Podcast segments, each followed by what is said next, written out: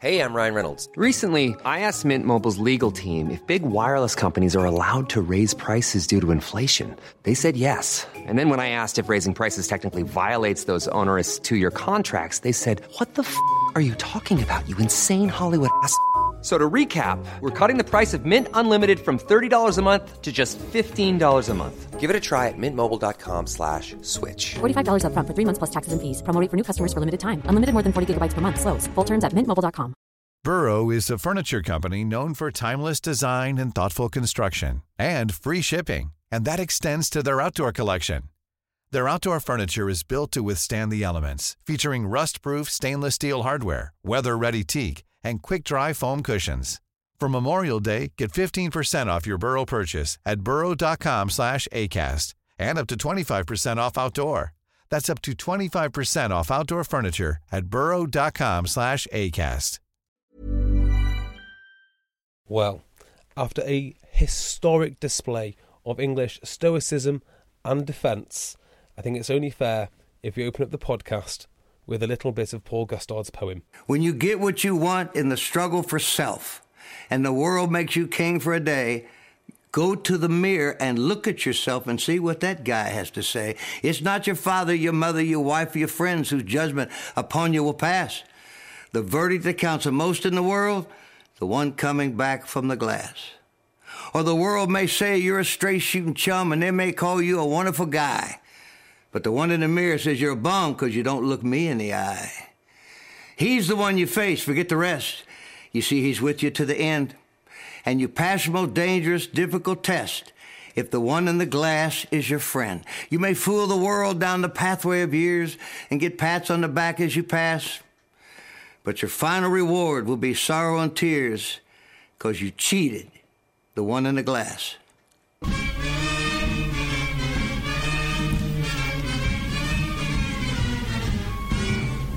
Hello and welcome to the Egg Chasers Rugby Podcast, the podcast about rugby that doesn't take itself or the game too seriously.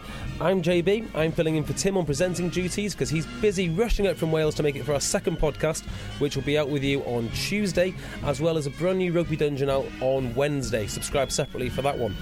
This is your green and gold edition, meaning we are going to answer all the questions arising from the second test.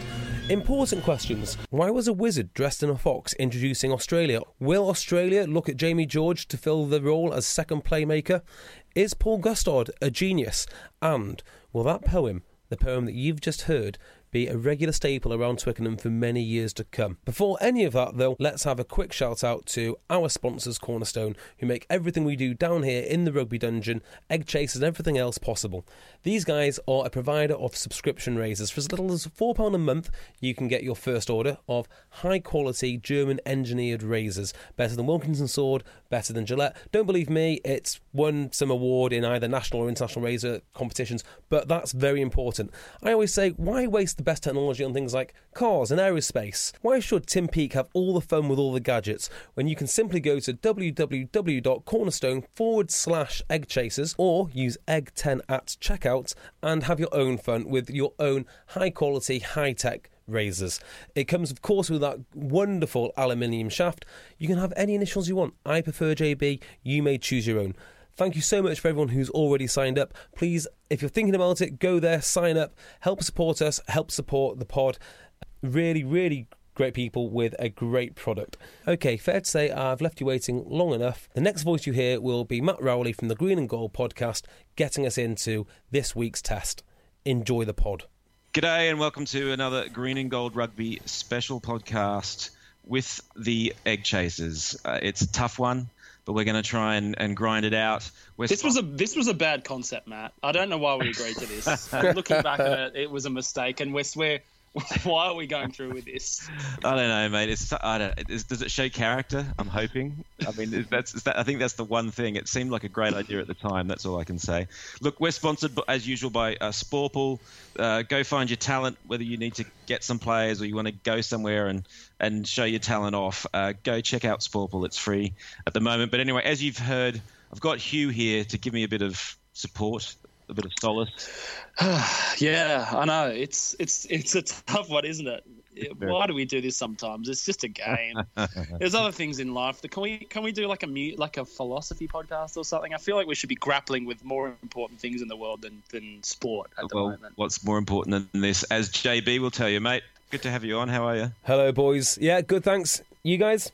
Well, yeah, we're, we're, we're on the podcast. I think we can at least say that. Just And the wait. man that I've I've been dreading to talk to. Just wait um, now for the wave of smugness coming your way. A tidal wave of unbelievable, unstoppable self gratitude. It's coming, boys. a tsunami. Uh, the let the tsunami wave roll over us. Tim from a cafe in Wales, mate. How are you? Oh, good morning, one and all. Uh, you know what? It's it's really early on a Sunday morning, and I've never got out of bed so quick with such a spring of my step.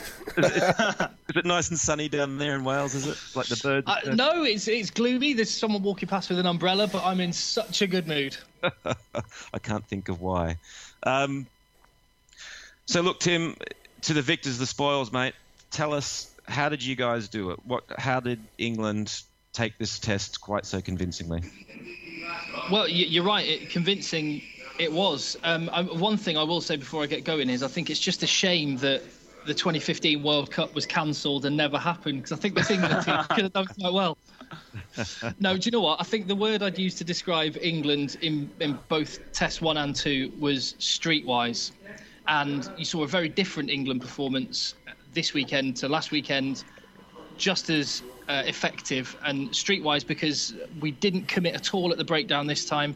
We just instead focused on a quick press to try and shut down the wide channels where Izzy Folau got so much success last week. So we, we dealt with the problem of last week, and I just think it all comes down to, to Eddie Jones. Really, he's the reason we're so streetwise. He's he's just smart, and it shows what a, a real international coach with pedigree the difference it makes with the same group of players.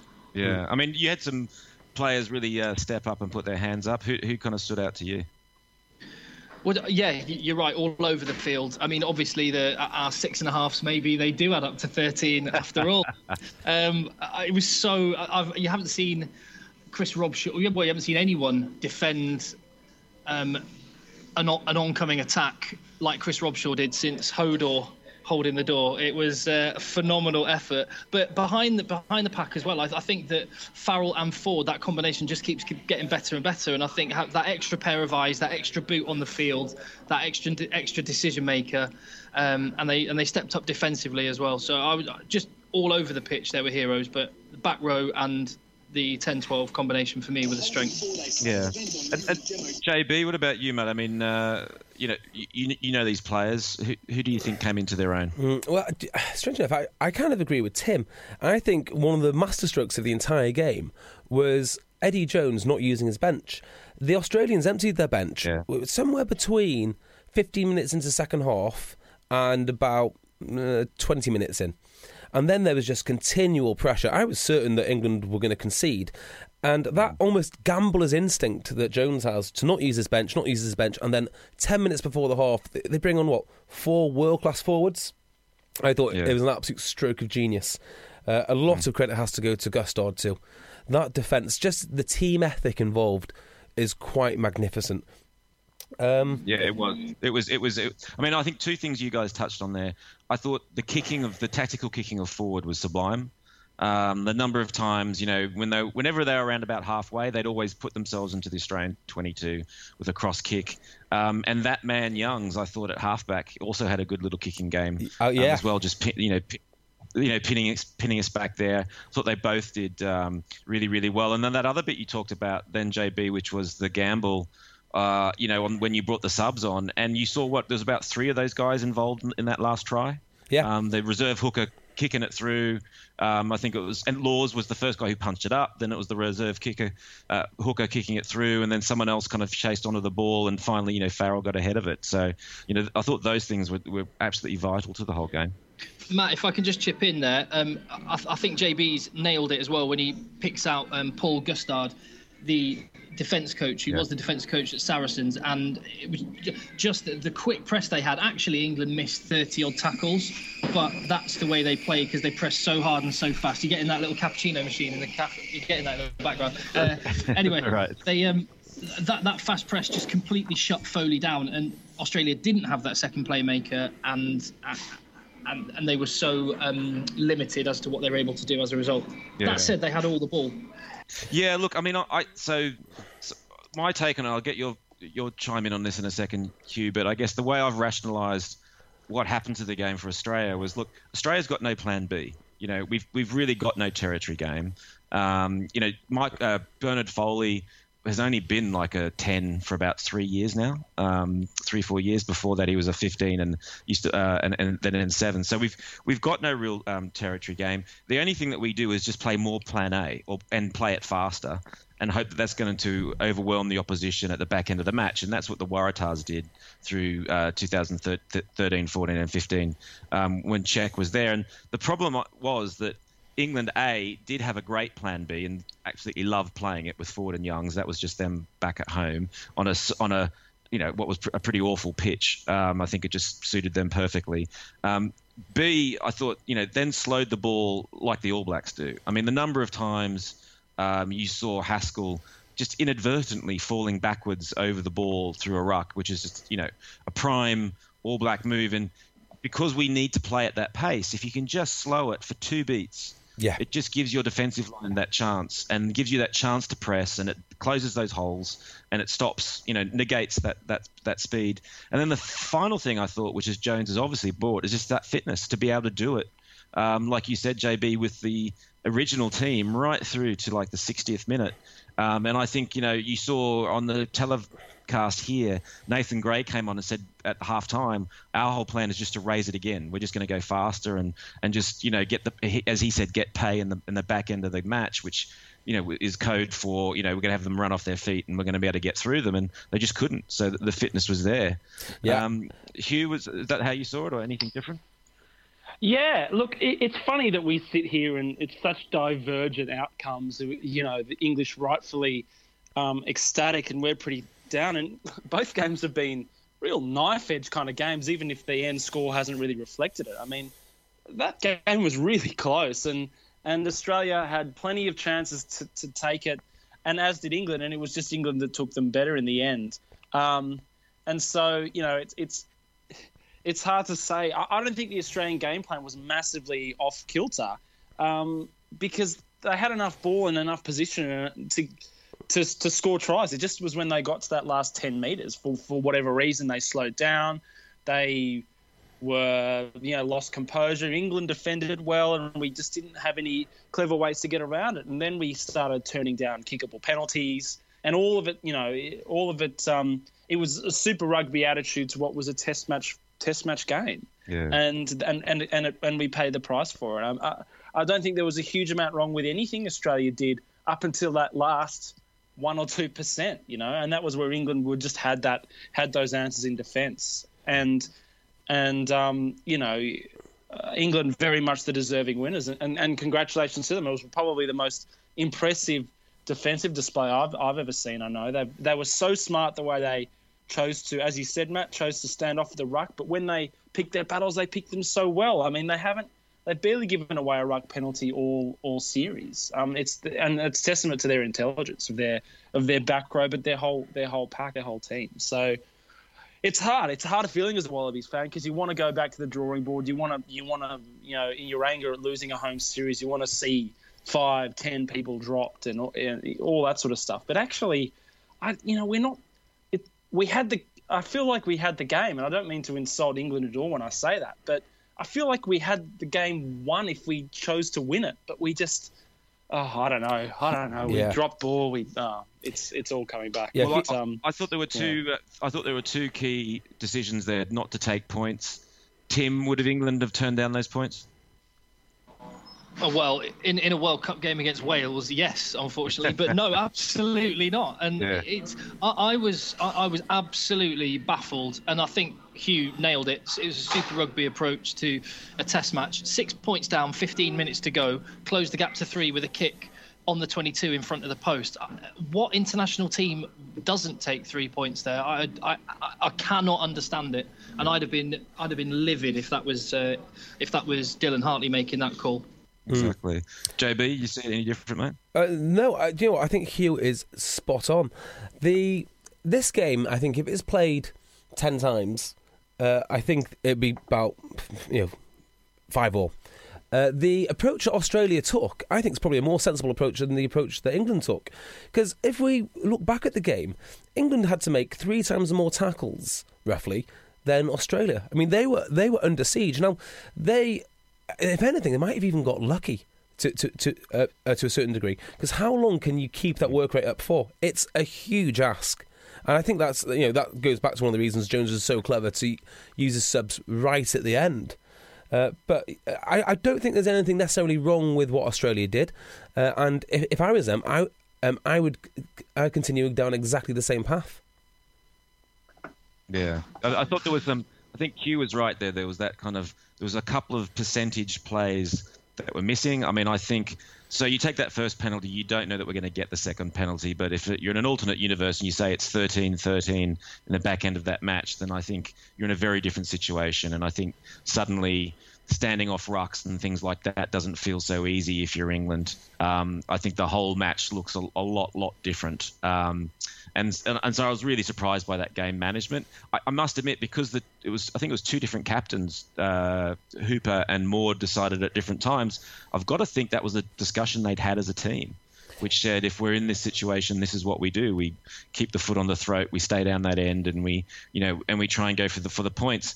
I mean the, the other thing was just with the amount of ball that they had close to the England line, I, I really felt we missed that again, we missed that second playmaker. There'd been a bit, big conversation going on here in Australia for ages now. Do we need a second playmaker or do we put another player in? I thought Kerevi had a great game. I thought he did everything that was asked of him. But I think, you know, when you're in that situation where you, you need to find that space, put someone through a gap, and you've only got one man who can do it, which is, you know, who is Foley. I mean, I, I felt we kind of, you know, we, we were missing at that point. Hugh, did it, has it made your mind up on this? Yeah, well, it, it, I have it for different reasons. I actually think the kicking game was where we most lacked that second person. I mean, it, it was amazing to me that that I think you know 99% of the time that we passed it back to Foley or Haylett Petty, who was our sort of second kicker. The, the amount of times there was three people on it, and he was narrowly avoiding a charge down. And actually, once he did, Itoje charged him down. Um, at one point. But the, the amount of, you know, he was under pressure, had to rush the kick and just get it away. That was why our kicking game was ineffective. It was just, we, we didn't set a good enough platform where we didn't have that second option to be able to step up and take the pressure off Foley mm. and to keep that defence in two minds as to who's actually going to get the ball. Yeah. Um, and that and, and that was you know made it so hard to get out of our own half. But look, it, it's one of those things. I mean, Christian Leali'ifano has played good minutes in both games and has you know, you wouldn't know he was out there. So it's it's it's a tough one. I think in an ideal world we needed that second playmaker, but I'm not sure Leali'ifano is that guy. So yeah. it, it's it's it's it's tough. It's tough. I don't know. I, I don't know what we need. I think our team balance is more or less right. It's it's, it's just those one percenters that, that we lacked. So, I could maybe I could maybe add from an English perspective when when I think about playing against Australia and over the past decade you think about playing against guys like Giteau, exactly as Hugh kind of hinted at, it, it it must, and from my perspective as a supporter watching, but as a player on the field, it must mean you're not sure who to um, who to run at. Where it was absolutely obvious, you you put the pressure on Foley, you shut down Foley, you shut down everyone outside him. So mm. that that that's clearly what Eddie Jones targeted. That's clearly what the England team were doing, and and it clearly worked. Yeah, no, definitely. Look, there were three refing decisions in here, which I'm not necessarily going to say are wrong because I think I can see how he got to the end decision, but I must admit they were quite surprising in that you don't see them every day of the week. Um, so, uh, Jeff, that, that came from Joubert. Um, and so, JB, I'd be interested in your, your view on them. The first one that I thought, oh, blimey, you don't see that that often was, uh, it was like in the first couple of minutes when he penalised Kepu for pushing somebody in a line out that hadn't even started yet. Um, and, and it was like, oh god, I mean, okay, you know, there's always someone pushing someone in a line out as it's setting up. So I was really surprised by that. Then there was the time that he overturned. He said, "Oh, there were two pen- penalties running against England," um, and then he ended up completely overturning it, saying that Moore had come in late um, at uh, a breakdown. And then the final one was when Owens had said, "Hey, I think you need to look at some foul play." Oh, I love that. Um, you know, I when- love that so Foley much. Got, uh, when Foley got pushed over, Joubert has a look at it and goes, "Oh no, you know what? Actually, I'm going to penalise him for shepherding." Yeah. Um, so, JB, what, what was your take on, on, on those three? Well, do you know what? I th- have you not missed the biggest one, which was the, which was the Robshaw high like round the neck wrestle Oh, to the ground. Yeah. I thought this was incredible. This is the most exciting thing from a referee that I've seen. God knows, God knows how long. So, um, Rob, Robshaw's arm goes around the neck of I think it's Foley, or m- maybe No, no, it's, um, maybe the halfback Phipps. Phipps, yeah. Pulls him to the floor. Um, someone else does something, does something stupid next. I, I can't remember who, but basically it's one penalty That's against England. yeah. Oh yeah, um, so it's already a penalty against England. They commit Yeah. another penalty, and then Stephen Morecambe comes in and gets two penalties reversed because of one. That's that is Yeah. perverse. That is absolutely perverse. I mean, what what is the message that they're sending here? If one of your team gives a penalty away, everybody dive in immediately with your own illegal shots because if someone retaliates, we'll get away with it. Yeah, yeah. it was. I, I I thought that was, but I think where I guess the thinking there is that it's the last one that's occurred. I mean, I guess it's not a balance of someone's committed four penalties, we've committed three, so then therefore we get one. I guess it's. I guess the thinking is, but it just seemed perverse, including the fact that he actually looks at it. He looks at a guy go around someone's neck. Yeah, Um, I thought it was yellow. and says, "Oh, yeah," and goes, "Oh no, that's just a penalty." Um, and there's only two of them. I mean, look, uh, Tim. Uh, I mean, I guess I'm, I'm thinking you. You must have been thinking there's nothing wrong with that.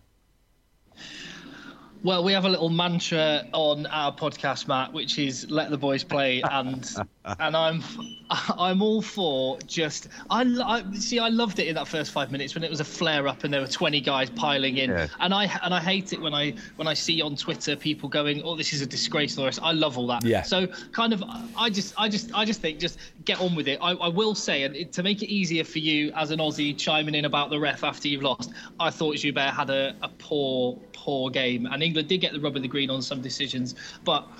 I think a lot of what you just described was kind of petty. Well, for one, Nigel Owens, I think, come on, just get on with it. There was nothing. There was nothing to see there, and there was nothing to overturn there. Just get on with it and play was generally my response. The one about the the net grab and pull and then turnover, I, I, yeah, I, I, I can see why you'd be annoyed about that. It was crazy. I didn't think Joubert covered himself in glory at all. yeah, but I, okay, can I can I have my can I have my minute? I've got to say, and you've got to say at the start. Anytime you talk about the referee, even in a constructive manner, which of course is going to be very constructive, um, England better team deserved to win. Um, Joubert didn't affect, affect the result, right? That, that you got to say that. And Yeah. so I don't want to sound like I'm, I'm blaming the ref for what happened, but the the three you mentioned, Matt, were all justifiable under the law. I I, I understand those decisions, but what it what it sim, what it was symptomatic of was just every 50-50 just went to England, you know, and they're all justifiable 50-50s, but they just all went their way. And I was banging my head on the on the wall by the end of it. It just it's just frustrating. It's not, you know. And then there was little things like so. I'll, I'll give you my couple more, Matt. These are these are mine that I think are worse. Um, end of the first half, we have a penalty on the English line. Um, advantage for a penalty on the English line. Uh, about sort of 15 in from touch, very kickable. Uh, at at 10-7, they would have levelled the scores up up before half time. We have two or three minutes of possession, not going anywhere, one out, one out. Um, spread the ball, but nothing really eventuates. And Joubert calls advantage over. We haven't. We've gone backwards. We've gone five meters backwards. Uh, We lo- we lose the advantage. Knock the ball on. That's half time. I don't know under what planet. I've seen so much rugby over the last year that I don't know why advantage is over in that case. That's you go back for the penalty every time there, and so we've just cost us a, cost us a shot at three points uh, after half time. That really annoyed me. Um, there was If you would have taken one- three points, if you would have Oh, taken three points, Look, Foley would have shanked. Foley would have shanked the kick. It's about the principle. It's not. You know. um, and um, there was another. There was another. ca- Oh, one. Hiring for your small business? If you're not looking for professionals on LinkedIn, you're looking in the wrong place. That's like looking for your car keys in a fish tank. LinkedIn helps you hire professionals you can't find anywhere else, even those who aren't actively searching for a new job but might be open to the perfect role. In a given month, over 70% of LinkedIn users don't even visit other leading job sites. So start looking in the right place. With LinkedIn, you can hire professionals like a professional. Post your free job on linkedin.com/people slash people today. Here's a cool fact a crocodile can't stick out its tongue. Another cool fact you can get short term health insurance for a month or just under a year in some states. United Healthcare short term insurance plans are designed for people who are between jobs, coming off their parents' plan, or turning a side hustle into a full time gig. Underwritten by Golden Rule Insurance Company, they offer flexible, budget friendly coverage with access to a nationwide network of doctors and hospitals. Get more cool facts about United Healthcare short term plans at uh1.com.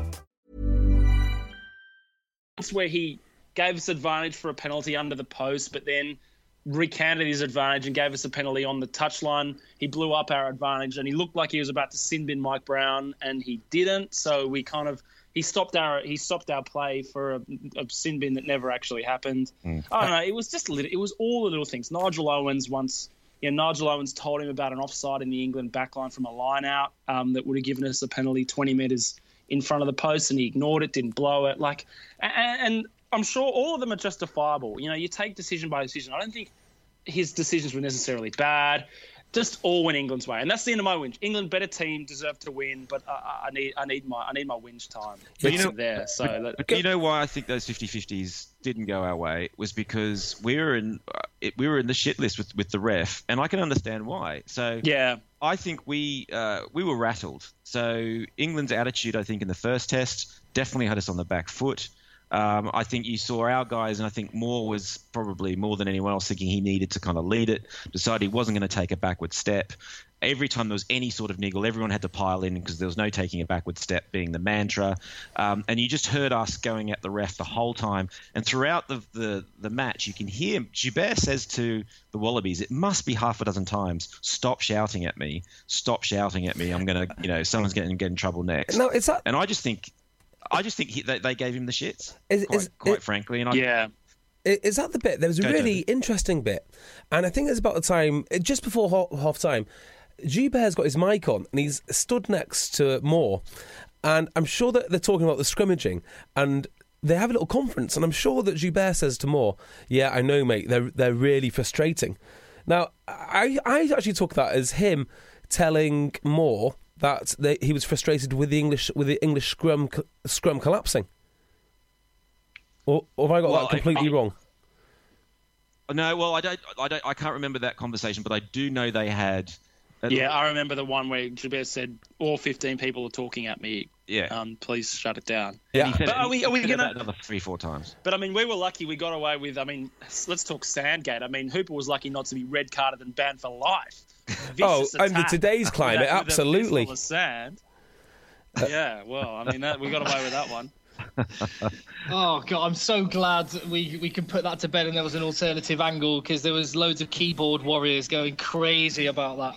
Oh, I enjoyed it. I, I, well, what was the what did what did what did that angle prove though? It's like the grassy knoll and you know JFK. I mean, did that? We, we I need a third angle. I need something else. the, the, the, the only thing it proves to me is that Hooper is a massive fan of the film Gladiator.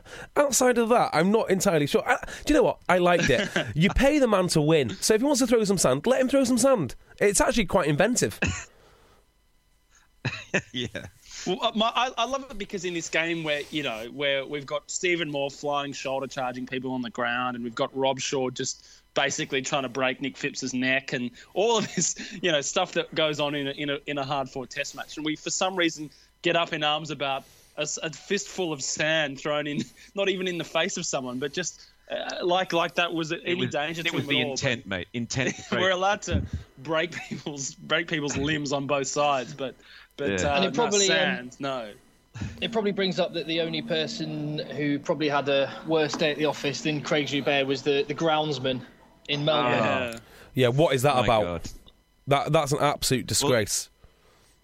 Well, the thing is, it's not the first time. So anytime anyone's pretty much played there this season, it's been the same result. So I don't know why anyone was expecting it to be any different, except that obviously the groundsman has said, "Oh yeah, no worries, fellas, it'll be fine." Um, and it was an absolute shocker. Now, look, um, JB, you reminded me of something, okay. which was um, England scrummaging. Yes. Is can Dan Cole keep up a scrum? Oh, jeez. Ooh, interesting. I mean, I, I don't think. I It's, mean, I don't think I- it's important. I'm going to put a gift together. Okay. Well, I'm going to tell you now. I don't think it's important anymore. I think it used to be. I don't think it is now. Um, and I think you might even have yourselves to blame. un- um, unfortunately, I mean the experimental laws which have been playing around within the southern hemisphere basically mean as soon as the ball's at the eight, do what you want, collapse a scrum. As long as it's usable, you can use it. Uh, and that's why. You know, from a Welsh point of view, we're seeing Gethin Jenkins starting to play rugby again because as soon as the ball's to the eight, you collapse it and then you can move it. So it's kind of a moot point. Uh, he doesn't need to stay up. He just needs to get the ball back to number eight and then play. It's uh, it's it's in the new rules, and I think that's I think that's the way that they're going to play from now on forever. Yeah. So come on, Tim. You, I'll let you come back on this one because it was obviously one of the big talking points during the week was Dan Cole, and um, now whether it was him or whether it was Scott Sio um, that was dropping those those scrums last weekend. Do you think we got any further forward in unraveling that mystery uh, th- last night? Well, I, th- I think in test one, uh, it was uh, Sio being too long-legged. Mm. Um, I've played a lit. I've played at hooker, so I kind of know a little bit about what's going on in the front row. Not not masses, but not like a an international prop, obviously. But I thought Sio was too long-legged and made it easy for the referee, and probably got and, and actually Dan Cole and that word I'll come keep coming back to with re- relation to England was streetwise. I, I actually wonder whether Dan Cole had planned to take the hit passively and let Sio move forward and fall flat on his face. Um, I wouldn't be surprised if it was a tactical a tactical thing with Neal Hatley, the England scrum coach, um, because th- again, I, it's, I, I, I'm sort of with JB. I think that it's such a lottery all the time. You might as well have a ref with a magic eight ball, just shaking it and giving a decision whichever way he wants. I, I actually just just think that in preparation and in execution, England were just more streetwise or created the the sense of doubt not on their shoulders. How they manage that, I don't I don't quite know, but it's it's damn impressive to watch. Yeah. Oh no, I agree. I look, I completely agree with you in in how it's how it all worked out. Um, but yeah, I just think uh, it's interesting watching again. Like I said, I just finished watching it today, and it's it's just it's hilarious. I mean, like I said, I don't know if I whether I, you put together a video of each it's each scrum dropping in exactly the same way, but in the end of the day, like you guys both said, it you know no one cared. Ball was at the eight's feet, and it just went. Mm. Um, and and yeah, that, that's kind of where we've got to as far as the game's concerned. Yeah, and that, that's quite an, an alien concept to us Northern Hemisphere fans because we're we're running by these new laws for the first time, coming down to your neck of the woods. Um, and yeah, I think JB's absolutely right. That that is a sign of things to come. Uh, The the scrum halves don't feed, so it's not a true contest there. So it's yeah, you, to to avoid a, a pushover or a, getting a, a proper nudge on, I think you're going to see more of it. Yeah. All right. Well, look, guys. I mean, I think we've probably um, pulled that test apart, unless anyone else had any part of it that they wanted to get stuck into. Uh, there was one more probably bit. ne- there was one tiny bit. Um, I want to just talk a little bit about Stephen Moore. Well, two two bits actually. Uh, first of all, Stephen Moore. Um, do you think it was a wise decision for Stephen Moore to try and be this abrasive captain? Which I'm not sure. I'm not sure that that's his character. I don't know much about him, but I do know he's going up against the most abrasive man probably in world rugby, in Di- um, in in Dylan Hartley. I just thought it was complete fool's errand to try and play Dylan Hartley at Dylan Hartley's own game.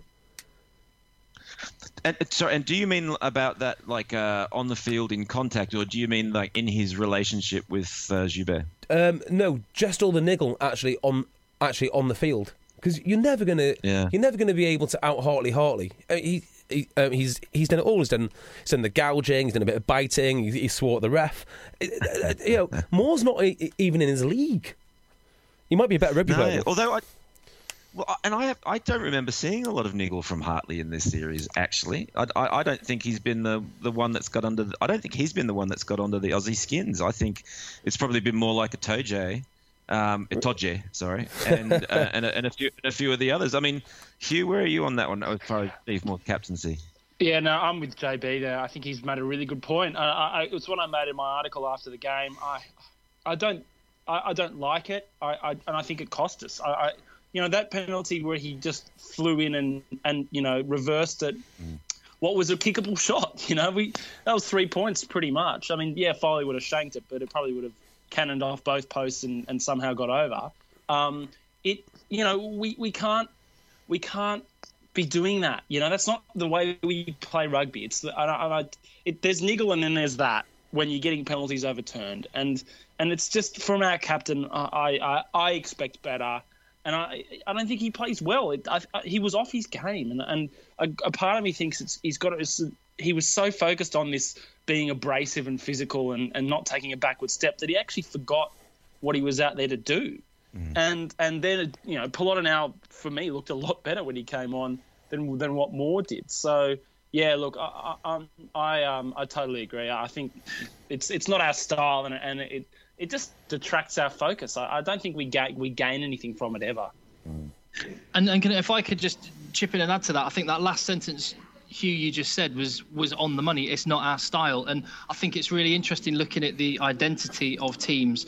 And I think what, what ironically enough, as an Aussie, what Eddie Jones has done is actually created a really English identity with this yeah. team. Really, really. Um, real conviction and real a bit nasty up front and uh, and uncompromising and we play territory first and we we have a, a strong set piece. The, the, what I always think of when I think of Australia is arrogance, but in a good way, arrogance that actually you don't need to get involved in all that niggle because you just you, you think you're great, you know you're great, and and, and when it's on, you, are clinical and you turn it on. And I, I think they've just maybe that's where they were in the World Cup. I think you just lost that Aussie identity that I always think of when I think of Australian teams. Yeah, well, I agree. I think. Uh I think the Wallabies and, and Steve Moore is kind of the leader of the Wallabies. I think we just got you know knocked back a step. We've been we've been on the back foot since that first test. I think they've come back and said, "Oh, we just can't get, you know get knocked back again," and the only way we can do it is by kind of getting on the front foot, and it just hasn't worked out for them. And it's yeah, it's really interesting. I think they're at sixes and sevens, whereas you know in the World Cup it was very much just keep your head down, you know, play hard, you, you know, don't try and get involved in, in too much crap, and they've I think they've lost their way there. Um, and it seems to me, I know the big focus in camp was this. They've got this phrase, this saying, D tabs, which is don't take a backward step. Uh, I think you know, which is kind of the idea that it's kind of mixed in with this sort of. Uh, aggressiveness, and I, am not sure that that's you know paying off or, or, is paying off for them. So I guess that leads us on to so what next? Um, and I'll throw this to you on to, to you, Tim. Again, Victor with the spoils and all what happens for this next test? Does does England need to do anything? Just more of the same? And maybe you can give us a bit of a clue here and say, look, you know, what do the Wallabies need to do? Okay, well, firstly on England, I think that a lot of people will assume that, oh, you know, the other guys that have come on tour, let's give them a game give them a run out. I hope, I really hope we go for the jugular and go and just pick the best team we can and try and try and whitewash it. I I, re- I think that's what Eddie Jones will do. Um, albeit it will mean some guys don't have rugby, but I just think that's the best thing for the, the team long term. Uh, we know that Haskell and Nowell are going to be out, which is going to open up a couple of opportunities. Is that right? Um, as for Australia, yeah, yeah, they're both out of the third test. As for um, Australia, uh, I think again, if I if I just talk about that identity, I think uh, that that second playmaker pair of eyes. I actually agree with what you said earlier that Kerevi had a had a decent game, but it made it all too easy to put all that pressure on Foley. And the, the Foley looked so much better when he had Giteau outside him because he had Giteau outside him. Um, and, I, and I think that is the, that, that's the way that's going to suit the speed that Australia want to play out, having that get out of jail free card for Foley if he's getting a, the quick press from England. So I do that straight away. I, and I agree with you that um, Polota-Nau and, uh, is the guy that's probably earned a starting Test jersey to name but one. Wow, well, that, I mean, that would certainly be a turn up if the captain got put on the bench um, for uh, TPN to come on. But yeah, I mean, he's he's been having some bullocking runs. By the way, I was just I was just enjoying some of the sax there you had in the background, Tim. Um, nice on a Sunday. Yeah, well, I can I can go and they sell CDs in Starbucks. I can go and buy you one if you want to send it over. Uh, do you guys realise we don't have Starbucks in Australia? What? Yes, we do. Yeah, no, well, oh wait, no, they shut down, didn't they? Yeah, no, we don't have we don't we do not have coffee chains here. What? So uh, Gloria Jean's, we got Gloria Jean's, they're, oh. but they're very isolated. Yeah. yeah. yeah. no, we just don't do them. So yeah. So are you all about? Are you all about the? Sorry, where, where are you guys calling in from? Like Rwanda or somewhere? What kind of civilized country doesn't have coffee chains? Oh no, we've taken it to the next level, mate. Yeah, no. So because obviously coffee chains, the first thing that happens is the coffee goes shit. So yeah, they're they're by and large independents, uh, all with beards and tats and stuff like that, making a bunch um, of Jack um, Nowells serve, serving you coffee. Exactly. yeah, he would fit right in. Um, so JB, give us a clue, mate. What do we need to do next? What, how does Australia pull this one around and avoid your prediction of three 0 Um, well, I don't think it will be 3 0, actually. I mean, that's my original prediction. I think I'm going to change that just because it's going to be a. 4 0? Yeah, 4 0. 4 0. it's going to be a straightforward race now to. Um, can Australia improve on, on on on what they were doing, which is that super uh, super rugby style of rugby, and can Gustard improve the defence even further? Because you've seen a, a, step between the first test and then the second test, and now go, going into the third, it's going to be this straightforward contest. And I don't think they've actually shown me enough to say they can repeat that performance of keeping Australia down to one try. I, I, think it's an almost impossible task. So if you get out in front, I'm not entirely sure that England have got what it takes to score enough points. So I'm going to revise my um, I'm going to revise my prediction. Say it's going to be going to be a two-one because this third one's going to be ferocious. Oh, and is it in Sydney? By, by the way. Yes, it's in Sydney. I'm gonna gonna going to be there. I, I, I, mean, I think the most interesting question about this test actually is uh, who's going to give you permission to play? Because last uh, the first test you had the ki- the kindly lady. Um, this week you had I think was it a wizard? A wizard wearing a fox. we we can't make jokes about this, JB. It's it's it, you understand this the um, sensitivity straitjacket we're we're we're kind of in. I, I was I was without I, wanting to yeah, I was absolutely. Yeah, they, they pulled the on us straight away. I was absolutely stunned that this that, that this man was even on a rugby pitch. So I can only assume that this week you're going to be introduced by, I'm guessing, a I don't know. Uh, some sort of homosexual transgender to play rugby in Sydney. That's that kind of sounds about right. So that, that to me is probably what would be wrong with that. Uh, absolutely, absolutely nothing. And you should absolutely ask permission off every minority group to play rugby for some reason which is unknown to everybody everybody else in the world. So I'm really looking forward to this. Uh, yes. you see, you see what I have to, you see what I have to live with every but, week. But, but, what is it, boys? Why do you need nah, to? Why do you need to put us all through it? Um, it? It's it's a it's a perspective that we're not allowed to provide, I think here. But um, um, yeah, it's it's valid. I think I I I, I can't say I pay a huge amount of attention to the pre-game stuff at the, anymore now. I just kind of mute it and and and um, focus on just trying to lower my blood pressure until um until I can turn off what happened to everything da- and, and get get the game started. What happened to the days when Australia was just the pre-match was a, was loads of dignitaries and gold scarves? That's what I liked. Yeah. Well, and then and then John was it John Williamson uh, strumming "Waltzing Matilda." Um, you know, basically the, the, the whitest song that we've got. Um, it used to be, and now they've stopped that. Well, you, uh, hang on, have you stopped singing "Waltzing Matilda"? Yeah, no, that doesn't happen anymore. No. Oh, that is disgusting. Oh, yeah, banned. Oh, uh, banned, not banned. It's just no one sings it anymore. not, it's not. We're not the town from Footloose. We we can, we have we have some things that we're allowed to do, but uh, um, yeah, sing, sing, waltzing. But that, that kind of went out a bit. That that was a real two th- early. Have you boys watched it? Sorry, guys. Have you have you guys watched the game at uh, Twickenham?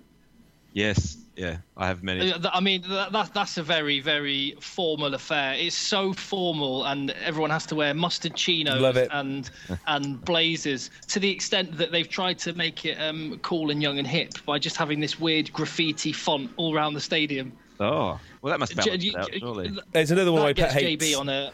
On a oh yeah, uh, uh, urban youth fonts all over all, all, over the stadium to make it feel more more inclusive and accessible to uh, underprivileged communities. What nonsense!